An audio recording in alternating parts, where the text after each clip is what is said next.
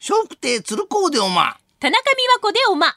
今お聞きのポッドキャストは、鶴光の噂のゴールデンリクエスト、毎週水曜日にお送りしているコーナーです。鶴光の笑う歳時記。さあ、この時間は今話題の人物、旬の食べ物、季節の行事や出来事などを小話にしてお届けします。鶴光の笑う歳時記。さて、食欲の秋も深まってきましたが、最近人気なのがあの、フルーツサンドね。はいはいご当地パンなどのパン、それもあってか、この秋は全国でパンに関するイベントも数多く行われています。そこで今日のテーマは、パンです。さて、日本丸のパンといえば、あんパンが知られています。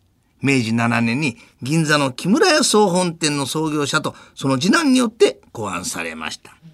父ちゃん、あんパンって銀座の木村屋が作ったって本当そうだ。創業者の兄弟が考案したんだよ。じゃあ木村さんが作ったんだ。でも、あんトースト、小黒、小倉トースっていうのはなんでだい？きっと木村さんには小倉さんっていう友達がいたんだろうな。へえ、じゃあ木村さんには他に友達はいないのかい？いやー、木村さんがアンパンをいっぱいあげた人がいるはずだ。へえ、その人なんて名前なの？アンパンをあげたら、アンドーナツ。アンドーナツって言うんだよ。さあ最近断面が美しいとフルーツサンドが大人気ですがサンドイッチは明治に入り洋食の普及とともに広く食べられるようになったんだそうですね。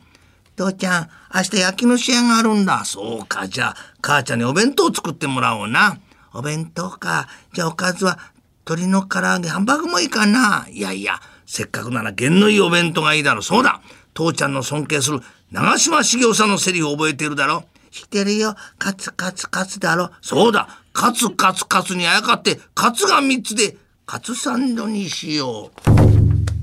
パンといえば喫茶店のモーニングサービスも愛知県や岐阜県ではものすごいボリュームの朝食を提供するお店もありますな。父ちゃん名古屋までやってきたね。うん。楽しみにしていた名古屋の式のこのモニングを食べような。うわー、トーストにサラダ、目玉焼きソース、それ焼きそば、味噌汁がついてきた。もうこれで終わりかな。いやいや、最後はもつ。それももつには白と赤があるけど、白が出てくると思うよ。へえ、なんでさ、名古屋は昔から終わりの国昔から言うだろ。終わり名古屋は白で持つ。ちゅうてんな。さあ最近は海外のパンもいろいろ出回っています。フランスのクロワッサンはもちろん、イギリスのスコーン、イタリアのホッカッチャなんとかもおなじみですね。父ちゃん今日の晩ご飯カレーだね。そうだな。金坊が母ちゃんに頼まれたものを買ったら急いで帰らなきゃな。あれ何買って帰るんだっけ？おいおい、忘れちまったのかい？カレーにつきもののあれだよ。覚え方まで一緒に練習したら、そうだった。えーと、探し物は何ですか父ちゃん。なんだ？さて、日本流のパンにも言えるのが、おやき。ね。えー、小麦やそば粉で小豆、野菜などを積んで焼いたものです。父ちゃん今日は長野まで来たね。そうだな。じいちゃんが70歳になったから、全校でお守りの、お守りを買って帰るんだよ。そうだ、そうだったね。そしてもう一つ、せっかくの長野に来たんだから、じいちゃんにおやきも買って帰るぞ。えーじいちゃんのお祝いと関係ないじゃないの。何を言う ?70 歳は古希。古希とおやきはワンセットだ。